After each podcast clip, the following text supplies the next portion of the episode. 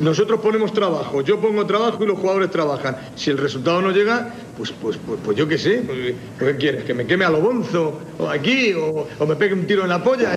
Con César, Alejandro, Sebas y Miguel. Con vosotros me iría a las murallas chinas con un par de mulas para los bocatas y el agua para no deshidratarlo, sin duda alguna. Pues venga, pues aquí estamos. Aquí estamos. Estabais deseando vernos las la jetas. Pues aquí estamos. César, todo tuyo. Hola a todos, ¿qué tal? Bienvenidos a Un Tiro en la Olla, vuestro podcast rojiblanco de cada martes y durante este mes de, de enero y piquito de febrero, vuestro podcast especializado también en la Copa África, porque Sí. estamos a tope ¿eh? de, eh, con ese torneo en el que está Umar Sadik, Sadik Umar. Eh, no va a jugar hoy, eh, suplente, va a actuar como el revulsivo, pero aún así vamos a estar pendientes de ese, de ese Nigeria-Egipto. Y por supuesto de ese Las Palmas Almería, ese empate a uno en el que los rojiblancos se trajeron un puntito de Las Palmas, no está mal para cómo estaba el panorama, sobre todo después del gol local, ese 1-0, no había delantero, en fin, de todo eso y mucho más hablaremos, también de las cosas, las banalidades que se hablan en Utelo, que la- luego no son tan banalidades, luego No. son cosas útiles en el día a día, pero vamos a presentar primero a los que nos acompañan, uno de ellos, por supuesto, Alejandro Asensio, ¿qué tal? César Vargas, Miguel Rodríguez, utelistas de bien, que todo- todos los utelistas son de bien. Nada, pues un placer estar aquí de nuevo. Hemos intentado preparar un programa canónico que no ha salido porque no ha dado tiempo, pero bueno, prometemos a nuestros a esos seguidores que tanto lo piden que llegará, que llegará. Miguel Rodríguez, ¿qué tal? ¿Qué tal, chavales? Buenas tardes, buenas tardes a todos. Eh, yo tengo que preguntar que qué significa canónico. Bueno, pues un programa como manda los cánones, cánones. ¿no? Por ser redundante, es decir, eh, un programa como los que se, ha- se hacían siempre, antiguamente. En el caso de Ah. Utelo, pues con gol de Soriano, con penalti de Mané, con a la primera estamos. Ah, qué, qué- qué bonito sería retomar eso ya por con el mes del aniversario. Esto es aniversario gitano, hay un mes Sí. entero de aniversario. Sí, que será el objetivo, Miguel. ¿Tú dónde estabas el día que dijimos eso? Pues seguramente haciendo lo mismo que tú, preparándolo intensamente. Me gusta, para que saliera.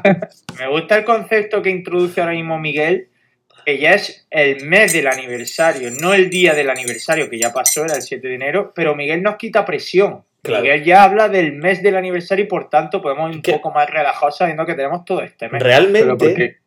Habla, el tema de, de- de- del el armen- el armenicismo intrínseco, que es lo de un día por otro, un día por otro, y al final, doctor, el mes es tu cumpleaños. Es que realmente, Miguel, tú aquí todavía no habías empezado tu andadura en Utelo, por lo cual tú no puedes celebrar todavía el aniversario. Habría que ver qué día empezaste tú en un tiro en la olla para que ese día sea tu celebración particular.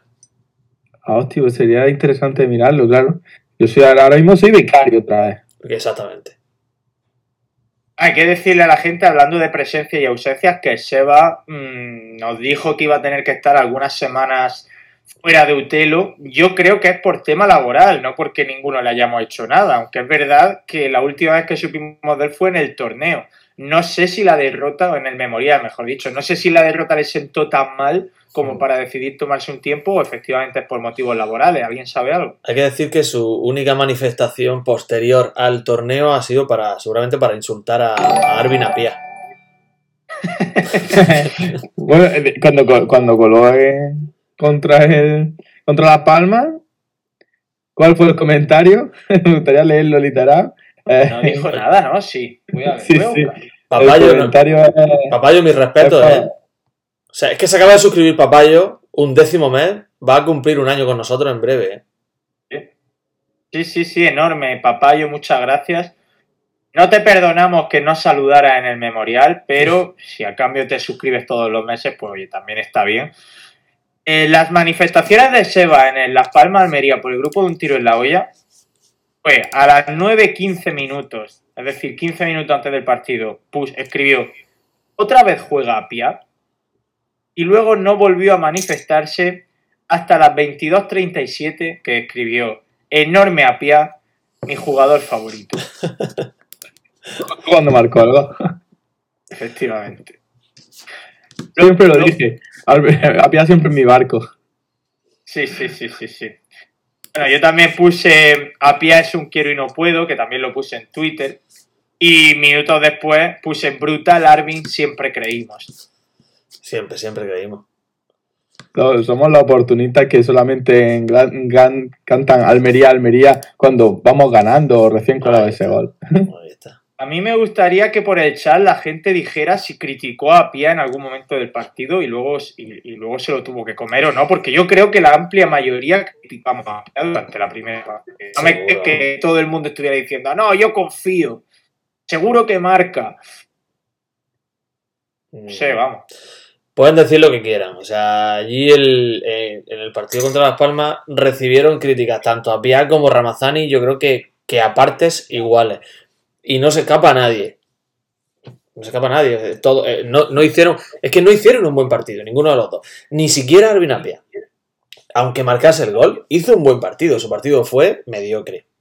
A pesar de ello, No, estuvo a pesar de ello estuvo muy activo y lo intentó y algo que también hay que destacárselo. Sin hacer un buen partido, hay que destacarle esa actividad y ese, esa fe que tiene siempre en intentar una jugada que sea decisiva para, eh, para el partido. Entonces, yo creo que a pesar de que seamos críticos con un jugador muy joven, con un gran margen de mejora y del que se espera mucho por el desembolso económico tan grande que hizo la Almería, aunque seamos críticos con su, con su fútbol, también hay que agradecerle el- la fe y la persistencia que tiene siempre en buscar esa jugada decisiva.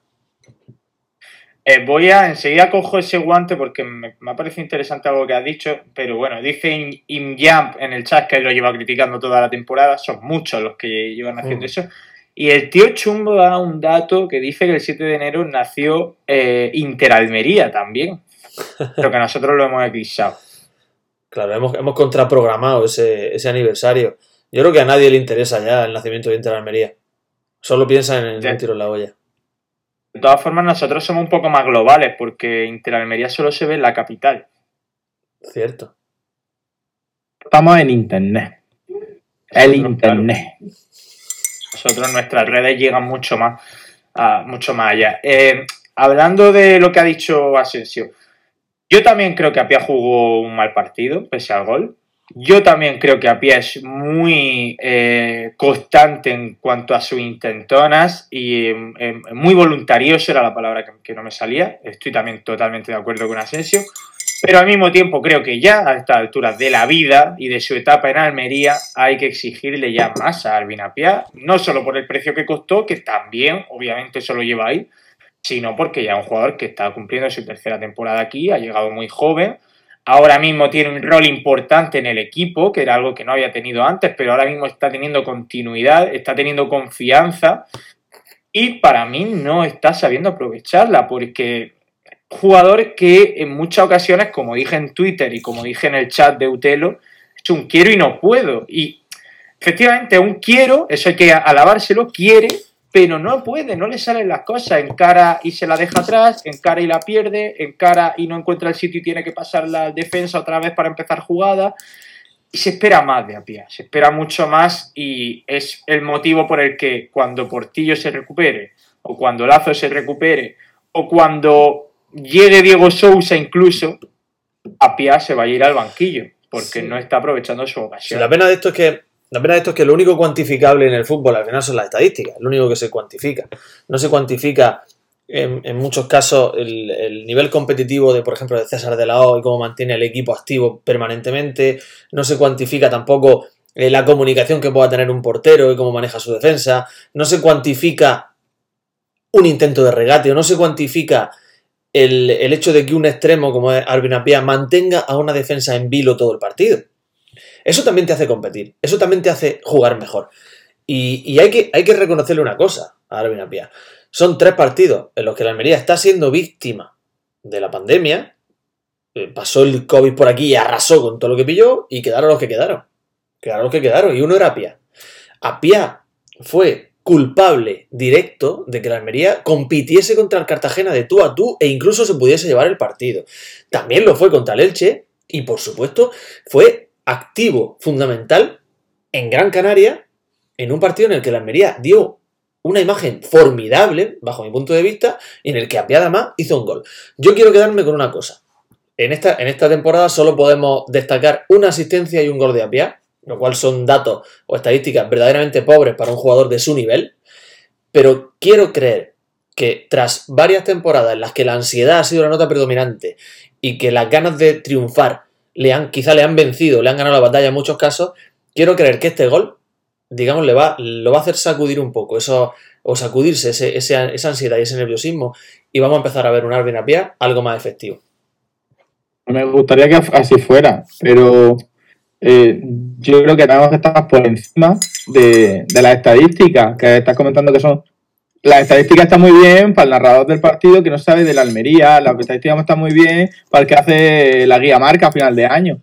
Para mí las estadísticas no están tan bien. Tú estás viendo al jugador, igual que el entrenador, que es el que lo pone de titular, lo estás viendo día a día, lo estás viendo entrenamiento entrenamiento. Bueno, tú entrenamiento no, pero estás viendo partido a partido, ¿sabes?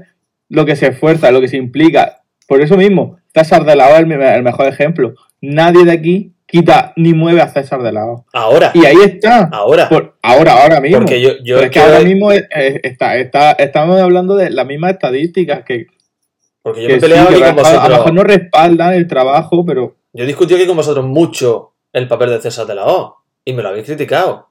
Y, y he tenido que defenderlo en muchas ocasiones. Ahora nadie lo toca, ahora es intocable. Pues con Apia va a pasar lo mismo.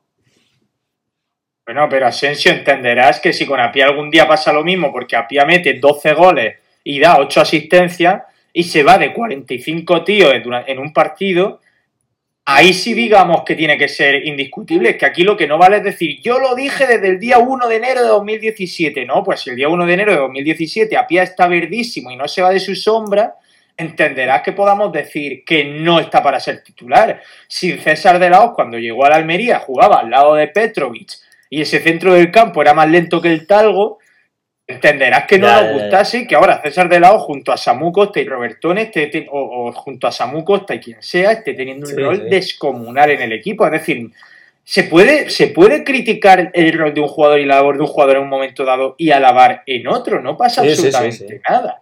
Perfectamente, Porque pero los no. jugadores van evolucionando y van cambiando. Yo no me refiero a siempre el, el mismo ser. Yo no me refiero a eso, me refiero, por supuesto que se puede criticar, es normal, normal. Porque esos jugadores hay veces en los que, digamos, su rendimiento es destacable y otras veces su rendimiento, pues, criticable, censurable. Totalmente de acuerdo. Pero de ahí a decir que un jugador es malo o bueno, mm, Para mí es más importante el tema de la implicación, el esfuerzo, lo que se ve en el, en el terreno de juego. Y yo pienso que este muchacho lo ha tenido, es verdad que no ha tenido suerte. Y para mí, lo, lo peor que está teniendo ahora que es su momento y no lo está aprovechando. Y, Mm. y se va, y su momento va a acabar en el momento en el que se incorporen de las lesiones o de las bajas que están teniendo por COVID el resto de la plantilla. Y lo van a dejar en un segundo plano. La lacra del dinero al final, yo creo que ya yo, yo creo que ya eso ya ni pensamos en, en el tema de, de lo que costó. Al fin y al cabo queremos un tío que nos venga a aportar en la plantilla y Claro, que venga claro. A, a sacar adelante pues, pues esos regates, esos centros y que sea determinante en el terreno de juego. Que si no, pues te queda en el banco. Oye, está penalti de Costa a tope, aquí en el chat, y hay que darle la enhorabuena. Ayer marcó un gol, David Costa. Le quitó dos puntos a Leibar. Y encima ha puesto dejad el imperativo con D al final. O sea, penalti de Costa para mí es una leyenda ya a día de hoy. Qué Lástima lo de Eibar, ¿eh? la de puntos que está sacando el Eibar al final de los partidos, macho. Sí. Eh, pero bueno. Habla Caridex de Ramasani. Dice: si en vez de regatear la pone arriba, estaríamos hablando de doblete de Apia y de Sí. lo crack que es. Bueno, Ramasani eh, el domingo se eh, emuló el sadiquismo. Ramasani es sadiquista después ¿Qué? de todo. Ese mano a Ramazani- mano con una especie de autopase fallido, al más puro estilo Sadik. Lo que pasa es que Sadik le habría acabado metiendo de algún modo u otro. Seguramente habría tropezado, el rebote le habría dado la cara al central y hubiera rebotado la espinilla de Sadik y terminaría, ves, seguro que hubiera terminado en gol. Pero eh, Ramazani, que evidentemente lo vamos a dejar pasar porque viene de, de- del coronavirus y no está bien físicamente, pero lleva tres partidos muy, muy, muy flojitos. Y no es el Ramazani eh, agresivo y con capacidad de definir delante del portero que conocimos meses atrás. Ese fallo delante del guardameta de Las Palmas creo que... No sé. No, no estás. Eso que Ramazani, Ramazani donde era más decisivo era en el uno contra uno, en el tema de dar asistencia, la, lo- la buena dupla que lo bien que se estaba entendiendo con Sadik y se buscaban mutuamente. Más que la definición, yo pienso que, que Ramazani destacaba en el otro aspecto. Pero no, vamos, la cagada que justo, es justo, además oportunísimo el, el gol de Las Palmas también a la, a la siguiente contra. Es que la cagada que hace es muy sadiquista. Sí, sí, sí lo es. Yo es que creo que, que Ramazani está un poco desaprovechado en la punta del ataque, un poco, no, bastante desaprovechado, porque no le llegan balones. Los que le llegan no son en buenas condiciones para él, porque al final es un jugador de un. No sé si llega al 1,70 y se tiene que pelear con centrales como Curvelo y Raúl Nava, que son corpulentos, balones que van divididos, que van por alto. y yo creo que incluso se termina desquiciando cuando el Ramazani es un jugador de venir mucho a recibirla, de pedirla al espacio con el lateral para encarar, de asociarse con Sadik, que se llevan genial los dos y se buscan continuamente, como dice Sí. Miguel. Está desaprovechado, pero es cierto que no hay otra cosa. Es que de los disponibles que tiene ahora mismo el Ruby es prácticamente el único que puede actuar ahí, porque podía actuar Lazo también hace dos semanas, pero se lesionó. Entonces no está ninguno de los tres delanteros y tampoco está Lazo. ¿A Sí. quién pone? Pues, pues no, esa es que es la única opción, ¿eh? O, o bien él ahí como de falso 9, o, o bien a Pia también, como apunta ahora precisamente al mediocista en Madrid, que tampoco es un 9, o sea, actuaría un poco ahí de eh, como de falso 9. Portillo también lo puede hacer ahí, a modo de, de enganche, o incluso Robertone, o, o la figura de Curro Sánchez. Es decir, todos son parches, todo. Claro. O sea, a Almería le hace falta un 9. El que ponga a Babich, como el otro día. Pues mira. O a Centelles. Eh, bueno, tremenda la de Curro, por cierto. O sea, Sí, guau. Yo estaba casi celebrando el gol y resulta que el tío se pone a controlarla dentro del área y a ponérsela para la izquierda. En el minuto 93 de partido, tío. Tira con la derecha, por favor, a donde vaya. Por... Me desquició esa jugada, de verdad. Me Sí, desquició. a mí me recordó a, eh, a una de las imágenes de, de los highlights del memorial, en la que yo intento hacer lo mismo delante de Dani. Sí, tío, es que lo veo incluso de no tener hambre, de, de, de ser indolente, tío. Te llega un balón dentro del área, remata con lo que sea, por Dios. No te la coloques en el minuto 93. No, eso, Robles también tuvo una, ¿no? ¿Qué? Robles. Robles. eso fue contra el Elche. Contra el Elche tuvo una. No, se, ha, se ha venido la imagen de Robles, no, quizás no fuera, ¿eh? Fue contra el Elche. Eh, No, no. de hecho, Robles jugó cinco minutos, vamos, contra Las Palmas. Cinco minutos entró en lugar de. ¿De quién entró? De Samu. De Samu. De Samu. para hacer un poco de contención y evitar que Samu, eh, pues, en fin, eh, asesinase a algún rival. Y estuvo bastante bien. Bueno, entonces gustó el Almería, ¿no? En Las Palmas. A mí me encantó. A mí me encantó. Gracias, penalti de Costa, ¿eh? Se nota que no me has visto jugar mucho. a mí me encantó. La verdad que creo que hizo un partido de órdago. O sea, estuvo a un nivel competitivo máximo, a pesar de que, como decimos, viene con el hándicap de, de haber sufrido en su plantilla un contagio múltiple de coronavirus, de que, de que están todavía renqueantes, de que su estado físico evidentemente se ha visto mermado a consecuencia de ello y de que cuenta con ausencias destacables. O sea, cuando tú te presentas allí sin, digamos, tus dos estrellas, eh, que se podría considerar estrellas, tanto a Sadik como a Diego Sousa de principio de temporada, que han sido decisivos, y tampoco tienes a tu tercer delantero, que es Juan Villar, que por cierto ya ha estado hablando Mario Gómez, eh, ha puesto un tuit hablando de sus datos esta temporada y es verdad que, que es para hacérselo mirar. No sé si quieres luego que hablemos de ello. Pero a pesar de que Lo tú de te que no presentas. llega- Dime, dime. Lo de que no llega, lo de que no llega Sí. un partido, ¿no? En Sí. total. No, hay- Sí, es que- no suma un partido completo. Sí, hay, yo creo que hay que pensar en un recambio porque es verdad que Juan Villar a mí me encanta, pero el Almería necesita activo, activo, valga la redundancia. Para mí, ya te digo, un partido espectacular, sin, sin centrarme en nombres propios a día de hoy, si, ahora mismo, sino simplemente hablar del conjunto, porque creo que la intensidad y el nivel competitivo es para, para estar muy, muy contento. Y me quedo con las palabras de De La Hoz, que dice que sale el Almería reforzado con ese punto. Estoy absolutamente de acuerdo. Suscripción de José Alejandro, que últimamente no falla en ningún directo. Muchas gracias, Gracias, José Alejandro, Alejandro. que además es chileno y está aquí escuchando la crónica de Las Palmas de Almería, lo cual tiene mérito. Entonces, eh, a lo mejor José Alejandro se aficionó a la Almería con Hans Martínez. Hans Martínez. O. Vidangosi. Puede ser. Aquel mítico partido en el Bernabéu. Eh, Miguel, ¿qué te pareció a ti el Almería en Las Palmas? Pues con- con- muy bien para el equipo de circunstancias que otra vez tuvimos que sacar. Ah, el equipo de circunstancias también un poco. que parece que nos condiciona mucho el no tener delantero solamente, pero Claro, no era tan de circunstancia, era el Claro. equipo titular sin el delantero centro. sin el delantero. Quizá con las bajas que también tenía en ellos, las que estuvo comentando Jorge, mm, un 1-1 es lo más justo. Yo pienso que no lo podía haber llevado el encuentro, pero bueno. El, el punto más que bueno. El punto se lo, doy más, más besado. Principalmente por eso. Y a ver si se recuperan los que nos faltan. Pero Roberto es muy grande y, y, y, la, y la defensa muy bien. Para mí, el, el mejor del partido. Bueno, ah, ya que dice eso, a mí el mejor del partido me pareció Akieme. Me pareció un escándalo de partido de Akieme. Ya era hora de volver a ver el Akieme de siempre. Y, fíjate, tío, que es que lo peor que estamos teniendo es que la baja. La ausencia de la Almería es la que más nos podría doler, que es la del delantero centro. Porque, claro, en determinados momentos de partido contra estos equipos, cuando juegan en casa contra el Cartagena, por ejemplo, el delantero lo echas de menos porque no hay nadie que te la remate dentro del área. Pero algunas puede entrar porque al final dominas tanto y tienes tantas ocasiones que algún tiro lejano puede entrar, o algún rebote en el área, o algún mano a mano.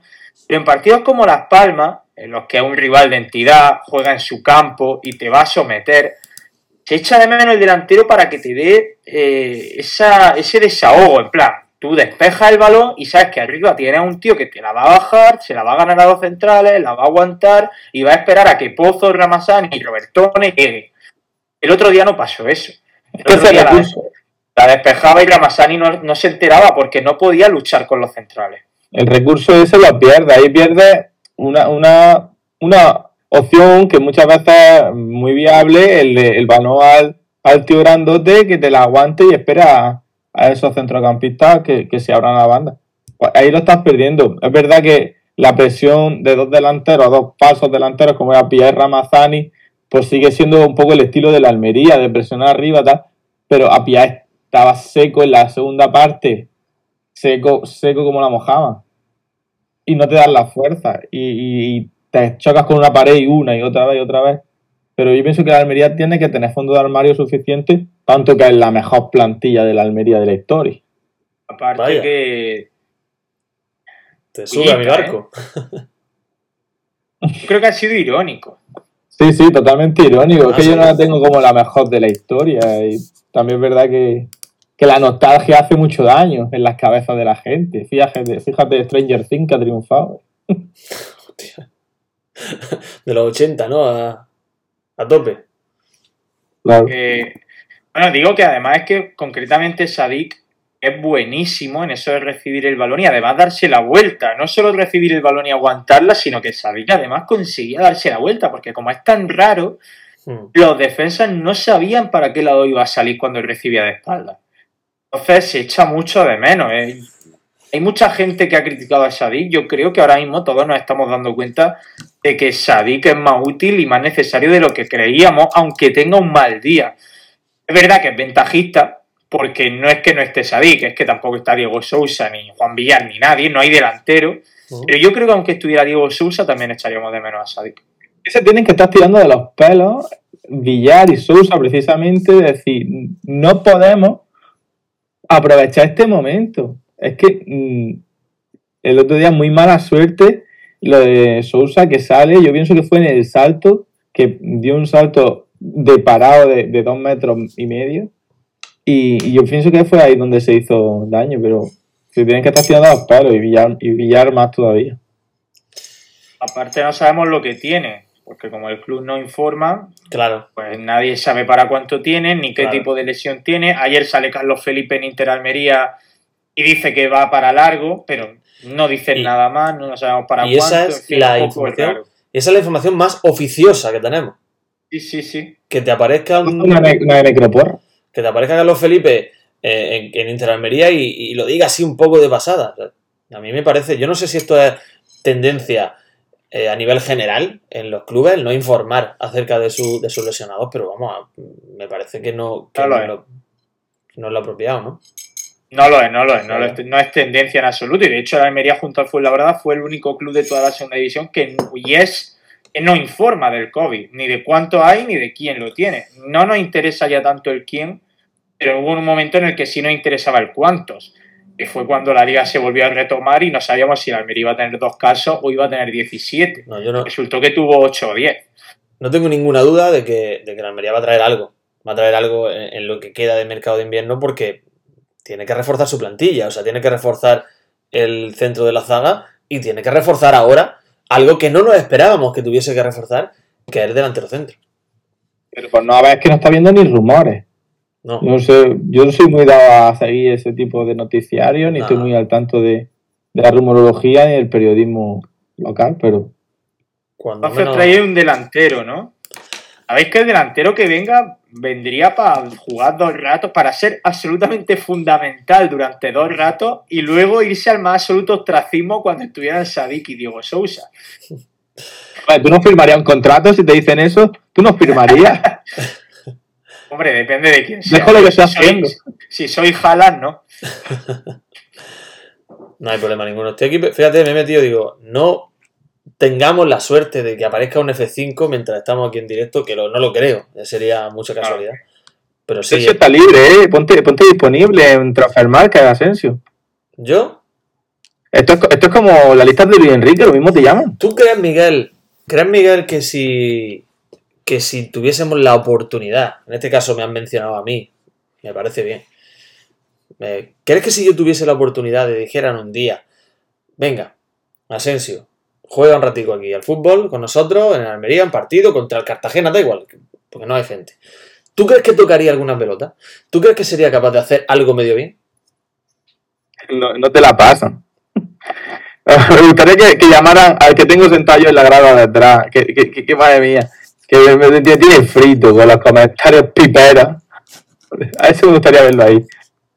Yo os digo que lo más difícil del fútbol profesional no es ya tanto el tener calidad o no, porque hablo como si yo hubiera jugado en segunda algún minuto, ¿sabes? Eso no lo podría decir Mar Francolí a lo mejor, pero yo no, pero desde fuera y, y lo poco que he percibido cuando he jugado al fútbol amateur con, con gente que entrena todos los días y juega todos los días, ya no es tanto la calidad, porque al final tú puedes no tener calidad y ser central y ser contundente y bien por alto y tal, sino la intensidad, el que tú controlas un balón y enseguida tienes un tío encima, o que te van al choque y te tiran, o que en un salto te meten el hombro y te tiran. Y, Hmm. y- y si tú no tienes ese ritmo de competición y ese físico para competir en todo eso, Hmm. da igual la calidad que tengas. Da absolutamente igual. Eso es lo que. la- esa intensidad es lo más difícil que yo veo en el fútbol profesional. Porque nosotros en nuestras pachangas controlamos un balón y tenemos todo el tiempo del mundo. No, lo no. controlamos con tres toques, podemos pensar, dar un pase en profundidad tranquilo. Sí. En, en el fútbol profesional se te va el balón un poquito y tienes al tío encima. Yo recuerdo A mí la, velo- la velocidad es lo principal, la velocidad a la que se juega. alguna pretemporada, yo he jugado contra la Almería, eh, contra la, la cantera de la Almería y demás, y, y hubo un año que, de- que jugamos un partido en una Almería en el que estaba Jonathan Zongo, dentro de las categorías base. Es decir, estoy dando un dato, yo he jugado contra Jonathan Zongo, y eso era, era, ot- era otro mundo, es decir, eran aviones. Tú te considerabas una especie animal diferente a la, de la- a la de los jugadores que tenías delante. Es que te llevaban, que te iban por fuerza, por velocidad, por intensidad, por táctica, por técnica, por todo. Y también recuerdo, por ejemplo, el caso de, eh, de Salva Sevilla. Eh, La peor tarde de mi vida jugando al fútbol fue frente a Salva Sevilla. Sea, estamos hablando de que, de que de aquí los parece muy fácil, pero no, no lo es. Ya, era, ya, ya tenía canas Salva Sevilla cuando jugó contra ti. Pues no lo sé, supongo que sí. Yo creo que nació así. digo, por eso, por eso no somos profesionales.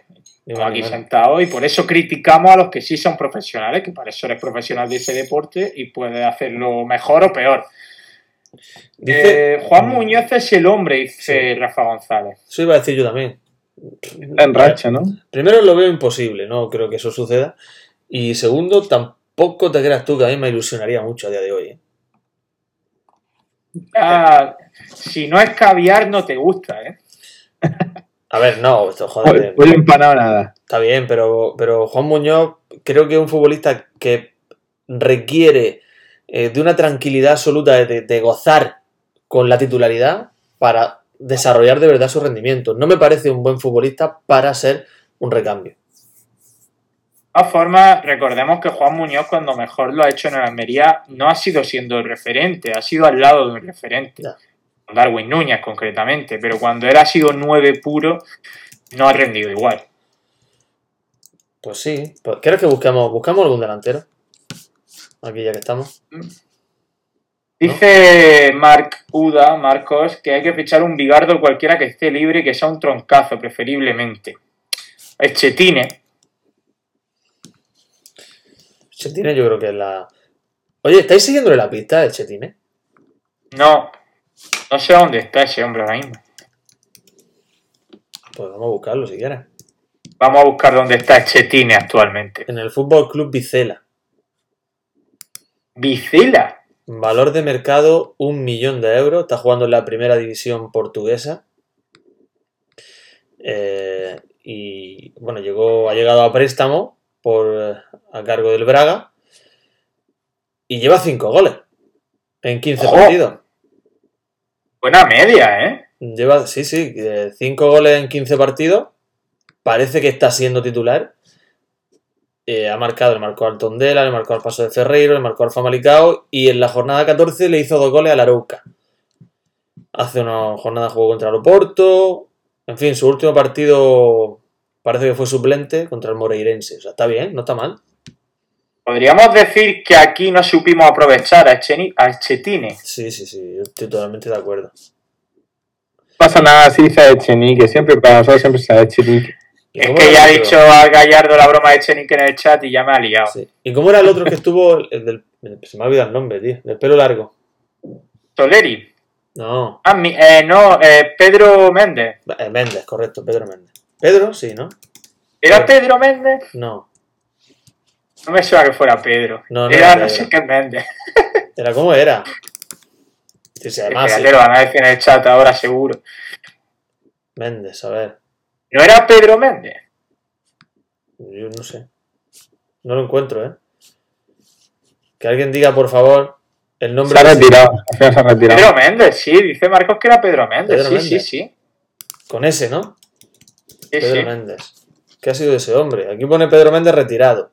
Ah, no. No, Con Pedro Méndez Almería y te saldrá. no. El COVID lo ha retirado. Pedro Méndez en el Río Ave. Está en el Río Ave. Está en el Río Ave. Y También tiene. allí en Anda. Portugal. Ojo, 15 partidos, 4 goles. Uf, Creo, creo que la clave está en Pedro Méndez y en Echetine. Juntos. Sí, habría que recuperarlo a los dos. ¿y los pondrías juntos? Sí. 4 Pero que contaran solo como uno. Jugamos con 12. Puedes jugar con 12.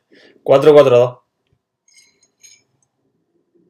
Eh, Pedro Méndez, ¿verdad lo que dice Injam? Que nos robaron un gol suyo contra el Girona en aquel partido en el que al Girona le expulsan a tres jugadores y de jiji jaja le anulan un gol legal a la Almería. Y es en plan, bueno, no te puedes quejar porque le hemos expulsado tres a Girona, pero, pero fue un gol que fue absurdo anularlo, vaya. Absolutamente. Absolutamente. Y Pues, bueno, eh, pues yo, lo- que yo lo- comentar. yo lo suelto así, pero Diego Costa está sin equipo, ¿eh? Joder, si ficháramos a Diego Costa, aunque, o sea, ese tío ya está pasado de todo. Pero sería Andreisa. 33 Sería tú pones a Diego Costa aquí de delantero y juega luego contra Iván Salvador. Y mete a, Diego, mete a Diego Costa y mete a Diego Sousa. Y a ver si Iván Salvador iba a estar tirándose al suelo.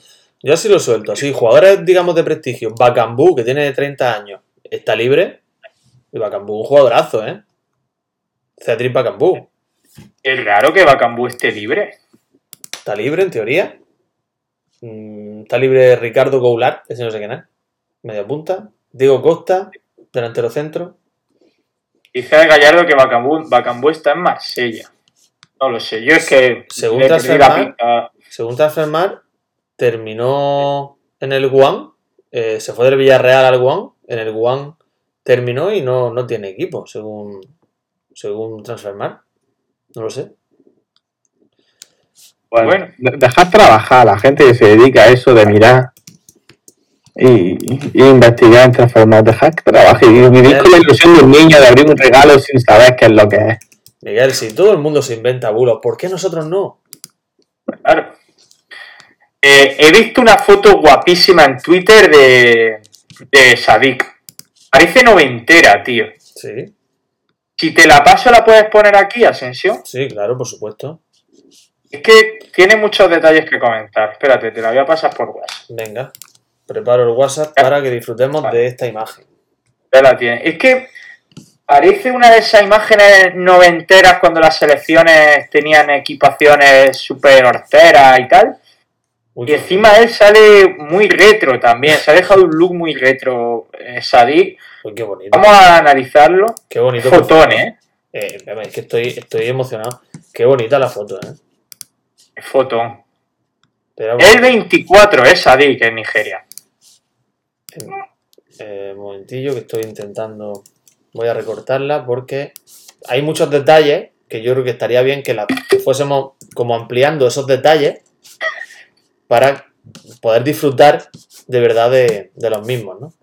Ya la tengo. No tenéis aquí. que ponerlo, que describirlo, porque ten en cuenta que esto se graba para un podcast, también os digo. Es cierto, es cierto. Pues que se jodan los de Spotify y se vengan aquí a Twitch o a YouTube si lo Ahí, ahí la tenéis ya, es una imagen eh, creo que espectacular. Vamos, Brutal. vamos a ir analizando parte a parte el lenguaje corporal eh, de Umar Sadik. Empezamos por una imagen eh, general, ¿no? Puede ser que esté eh, relativamente fuerte. Umar Sadik, que siempre ha sido finito, parece que está ahora más fuerte, ¿no? Sí, Venimos de, de hincharnos a polvorones. sí, yo le veo, y además le veo, fíjate esta imagen, está, eh, ya no, él está evidentemente mostrando bíceps. Ahora vamos a, mm, a destacar un detalle en el que él intenta parecer más fuerte de lo que es, pero sobre todo le veo una, una, una pose y una mirada demostrando tranquilidad y mm, autoestima. Tiene mucha autoestima. Se sabe guapo ahí en esa foto. Sí. Con el bigotillo de, de 15 años. Mm. Es que es noventera la foto. Es que fijaos qué bigote se ha dejado Sadik. Mm, Maravilloso ese bigotillo. ¿Quieres que nos centremos luego- en ¿Quieres que nos centremos en la imagen de la en el bigote concretamente? ¿Nos Venga, centramos en ello? Espera, vamos a ponerlo un poco más grande para analizar la la cara. No Dice. Marco, U- Marcos que está más definido que el diccionario. Sí. Ahí tenéis la, Bueno. la- la imagen de Sadik. Parece ahora, ahí, ahí parece un padre de familia. Sí, fuera de contexto, parece un padre de familia en esa cara. Típico señor que se levanta por la mañana y, y- y va a la fábrica. Yo, fíjate que lo veo. Lo veo el típico, correcto, padre de familia, el típico señor, pero en este caso es que está viendo orgulloso cómo su hijo juega en el parque. Pero este no salía en, en, en. En cosas de casa o eso. El, el protagonista. No, no. Cuando No, se transformaba. Jazz. Ah, no, no, Jazz, ese es de Will Smith. Cuando se convertía en Estefano. Desde luego, no tiene cara de, de cenar paella, ¿eh? No. No. No, no, no, es que, vamos, es que yo esa, esa historia de Seba, yo le veo laguna, ¿eh? Vamos a destacar Oye, también- pues, la dimos por, por, por totalmente verídica en su momento. Sí. Sí. Ahora no vengáis que no está Sebas para defenderse, no vengáis. Nos vamos a centrar en otro aspecto de la imagen. Que Parece quiero, quiero que disfrutéis de la misma. Que es este. Que es la zona de los brazos. Eh, Sadik aparece en la imagen cruzado de brazos. El brazo derecho, eh, digamos, se mete debajo del izquierdo. Pero el, el izquierdo está apretando claramente el bíceps derecho hacia arriba para demostrar o para parecer que tiene más bola, más músculo. Está haciendo la táctica, ¿eh? Hmm. Es verdad. Claro. Eso es porque lo habéis pone hecho vosotros así. también, ¿eh? Qué, qué buen ojo tenéis. Joder, esa es la típica. Esta es la típica. Pero claro, él no se ha dado cuenta, creo yo, que debería estar desde el otro perfil. Es decir, tendría que estar empujando con el derecho el bíceps izquierdo, porque mm, aquí le estamos viendo claramente la, el truco. Estrategia, sí, sí, sí, sí, sí. Pues bueno, muy buen antebrazo igualmente. ¿eh? Yo creo que ha ganado un poco de masa muscular, aún así. Tiene pinta de. Bueno, ya está empezando el partido. Ahora lo pongo, ahora lo pongo. Vale. Tiene pinta de, de marcar 3-4 goles en la Copa de África. ¿eh? ¿Eso le cuentan para hacer pichichi? Mm. Creo que cada 3 goles le dan un punto a la Almería en la liga. Pero, claro, pero para, el- para la bota de oro le cuenta 0,5 el coeficiente. Mm. Eh, digo que no hemos hablado de la equipación de Nigeria, ha dicho antes Jesús Caride, que es la típica que se compran los calorros. Eh, telita con la equipación de Nigeria. ¿eh? O sea, es que, que, que- que la equipación de Nigeria se va a vender en el paseo marítimo, en los puestecillos del paseo marítimo, vamos, es que eso que, que ni cotiza. O sea, lo va a ver en breve, este verano va a estar puesta en, en todos los puestos. Está chula, pero es que cuando vas a jugar, tú te compras la camiseta pensando en que la usas para hacer deporte, para jugar al fútbol. Y esa cuando dicen, venga, rojos contra azules, no te la puedes poner. O cuando dices contra blancos, va con esa camiseta y dice, si hemos dicho que, que de blancos contra rojos, por favor, ¿qué haces con esa camiseta, tío? Me encanta lo que has dicho porque es algo que me indigna, porque en muchas ocasiones tú dices, venga, vamos a jugar, ¿de ¿qué camisetas llevo? Preguntas, ¿no? Dices, lleva roja y blanca, y ya se elige, ¿no? Y de pronto se te presenta un tío allí con la camiseta roja y blanca de la Almería. ¿Qué haces con ese? ¿Dónde lo pones? Lo que suele pasar mucho es con los aficionados del Barça, no sé si tienen algún tipo de discapacidad mental, más allá de ser aficionados del Barça. eh, pa- parece que más allá de eso tienen, tienen más, ¿no? Como por ejemplo no distinguir colores. Y eh, sobre todo se da mucho lo de rojo o azul. Eso es una distinción que mucha gente hace en las pachangas. Y ellos vienen con la camiseta del Barça argumentando o que es azul y grana y por tanto es azul o que el azul predomina sobre el rojo. Y dices, pero tío, eres gilipollas, no tienes otra. Tienes que traerte la mezcla de las dos. Correcto. Es que Oscuro, oscuro contra claro, también hemos dicho a oscuro contra claro. Y ahí Trae la de la Juve. Y ahí trae la de la Juve. Viene vestido de arlequín. Ah, es que esa gente es que, ¿Qué? es que me- merece, merece claramente un ataque orquestado desde aquí a esas personas. Yo creo que eh, todos estamos indignados con este- en este sentido. O sea, la de Sadik en un. Pero de to- eh, la de Nigeria, yo te la compraría en un blanco contra verde. Yo creo que domina el blanco. No creo que diera lugar a confusión, ¿eh? A ver, el que organice un partido y diga que blancos contra verdes, se quita de organizar más partidos. Eso digo yo, ¿en qué momento? Claro, estamos poniendo en un supuesto muy extremo, ya, ya. ¿Te imaginas un No, partido? pues blanco o blanco o de color, ¿vale? Dice o blanco o color. Y te trae la camiseta de Nigeria. Es obvio que es blanca. ¿Qué es lo más típico? Cuando se Es obvio es obvio que es blanca. Lo más típico es blanco contra oscuro. Siempre se suele decir blanco contra rojo, ¿no? Blanco Claro. contra de color también. No sé. ¿Quién no tiene camisetas de publicidad blanca? ¿Y quién no tiene roja? ¿Pero quién tiene camiseta Eh, no, es que, es que yo juego con camiseta técnica. ¿Cuándo se inventó la camiseta técnica? La térmica. No, Claro. técnica, que es, es, es como se de, de- de- cuando lo- te regalan una bolsa del corredor en las, cam- en las, ca- Sí. en las carreras populares, te dicen camiseta técnica. El... Creo que camiseta técnica jamás se la podría poner Sebastián Duvalbier. Perdón. cualquier caso, eh, me parece espectacular la imagen de Sadik. Y aceptaría que me regalaran la camiseta de Nigeria por la risa. Mm, Umar La- Sadik. Con la segunda seguramente para uh, jugar. Es oscura. Oye, ¿estáis Y- siguiendo el partido? No, me gustaría que en el partido hubiera una cámara fija que te mostrara todo el tiempo a Sadik en el banquillo. A lo mejor sí. Tiene que haber alguno de, de la Almería, tiene que haber al- alguien allí. ¿Estará, ¿estará Mir Sabri viendo el partido? Bueno, es verdad. Y el Asi. ¿Esto qué es? ¿Qué ha pasado? Miguel está haciendo algo. No, Miguel, no haga esto que. No, que- no, quita esto. No. No se puede. Son los minutos de gloria de. de, de- Pero es que tú de- tienes de- razón, Miguel. Pero no haga esto que, no, que nos chapa la cuenta, hombre. Quita esto. que no lo dan en, Que no lo da en Dazón, si no en ningún sitio. Sí, en Mendazón, Yo- ¿no? No, no lo están dando en ningún sitio. Gran Bueno, Dazón, está, está en directo, está en directo en las casas de apuestas. Ah. Tú te entras en la casa de apuestas y puedes verlo en directo sin nada que ver con registrarte. Egipto, Nigeria. Eh, a ver, tenemos las alineaciones, no las hemos puesto. ¿Quieres que las caso, pongamos? Eso te la voy a hacer. es mejor perderse un Nigeria-Egipto que registrarse en una casa de apuestas, ¿eh? También os lo digo. No tengo ninguna duda. Eh, Asensio, di, di las alineaciones por la derecha, venga. No, las pongo. Mira, aquí tenéis. La de Egipto. No, no, dila, dila, dila. ¿Tú quieres que yo las lea? Eso, ¿no? Claro. ¿Sí? Tía. Eh, yo las leo, no pasa nada. A ver. Egipto juega con el Senawi en la portería, Ahmed Fatou, el Wens, Ahmed Egazi y Akram Taufik, el Neni, el del Arsenal, Hamdi Sí, Fati, sí.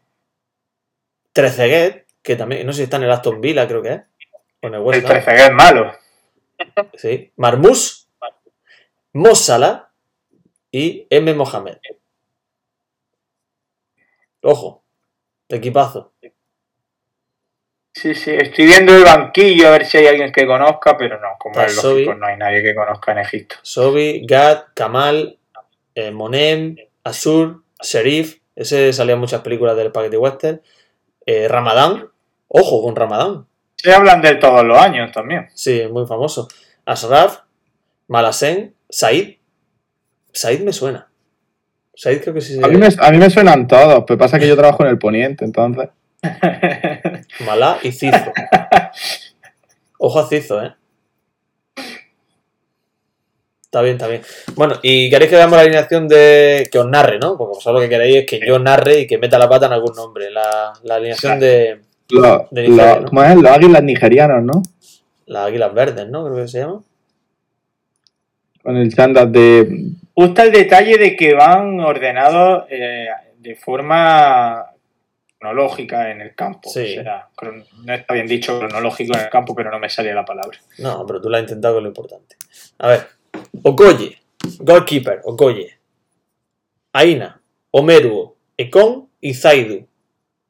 Ndidi. Ojo, es que, fíjate, eh, eh, ojo con la Nigeria que tiene un equipazo, ¿eh?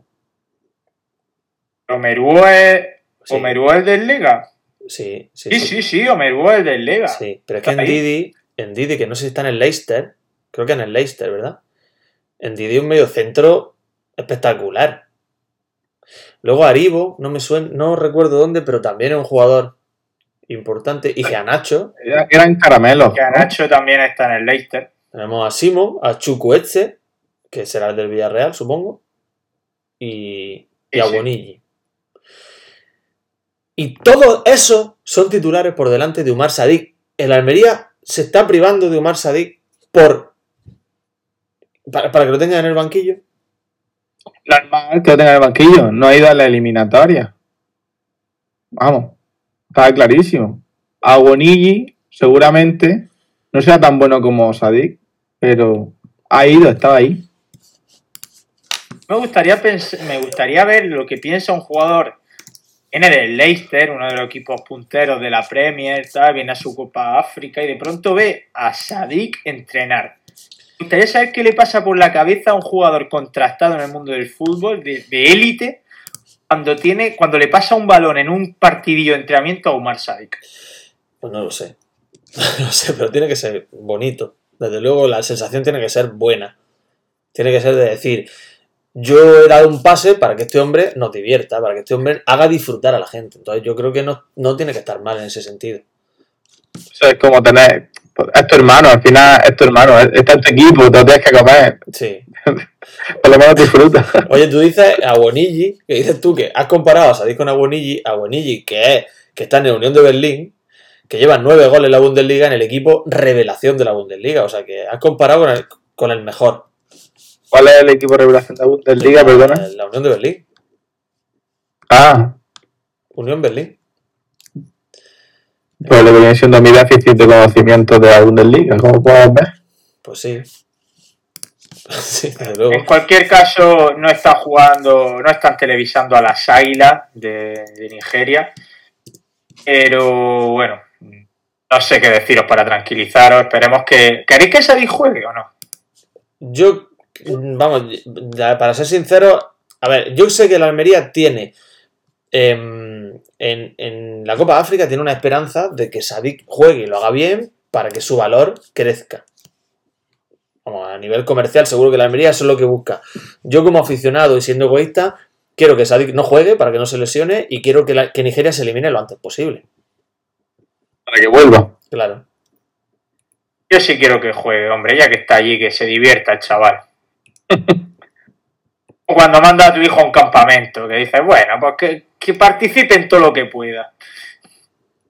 Si hay tirolina, te apunta a la tirolina. O al Oscar, Bueno, como las colonias de Rocha. oye, pues lo vamos a ir dejando ya, ¿no? Una horita, ¿Cuándo es el próximo partido de Almería? el miércoles que viene. ¿Por qué es miércoles? ¿Por qué en el fin de semana? Porque no hay Pues, liga. este no lo semana. sé, pero yo lo prefiero porque así el fin de lo tengo libre. No, no me lo jode ningún partido, hay un sábado a las 6. Tú fíjate, el fin de lo tengo libre, dice el tío, como si él se dedicase a esto cuando lo hace por gusto. también, también. Ve el partido de Almería. O sea, una obligación. Pero Bueno, un fuerte. miércoles no tenemos nada que hacer. Pues te pones tú Almería Lugo y disfruta un rato. ¿En Gold no lo echan? No lo sé. Sí, pero bueno. Me parece que sí. Tu luego Almería, que pierda la Almería allí, el típico partido, y, y te vas te no ir. te vas de a gusto a la cama. Un miércoles con un enfado, ¿eh? sin comerlo ni beberlo. y ya está. Y te levantas el, jue- el jueves enfadado. Y, te- y de pronto te, te levantas y, y, y tarda unos minutos en pensar por qué estaba enfadado hasta que cae. Anda, que lo Claro. había jugado anoche. Bueno, pues lo vamos a dejar aquí, chicos. Eh, Miguel, nos escuchamos pronto. Un abrazo. Estos chavalos. Ascensión, lo Nada. mismo te digo. No vamos a estar hasta el miércoles que viene sin hacer programa, ¿eh? o sea, haremos algo antes. Bueno, Mm, eh, ya lo vamos hablando. Pues sí, es una opción importante. Normalmente pues surge algún directo así eh, que no estaba previsto y, y tiene toda la pinta de que esta vez pues también va a ser así. O sea que vamos, seguro que episodio semanal seguramente hagamos. Un placer, chicos. Como acaba de decir Nightbot en el chat, el sadiquismo como forma de vida para despedir este un tiro en la olla, porque Sadik está a muchos miles de kilómetros de distancia, pero ahí ha estado más presente que nunca en este Utelo. Gracias por haber estado ahí una semana más y gracias a los que nos escucháis más tarde, ya sea por aquí por Twitch, que se queda subido, o en Spotify, o en YouTube, o donde sea. Nos vemos y en redes sociales también, Twitter e Instagram. Adiós.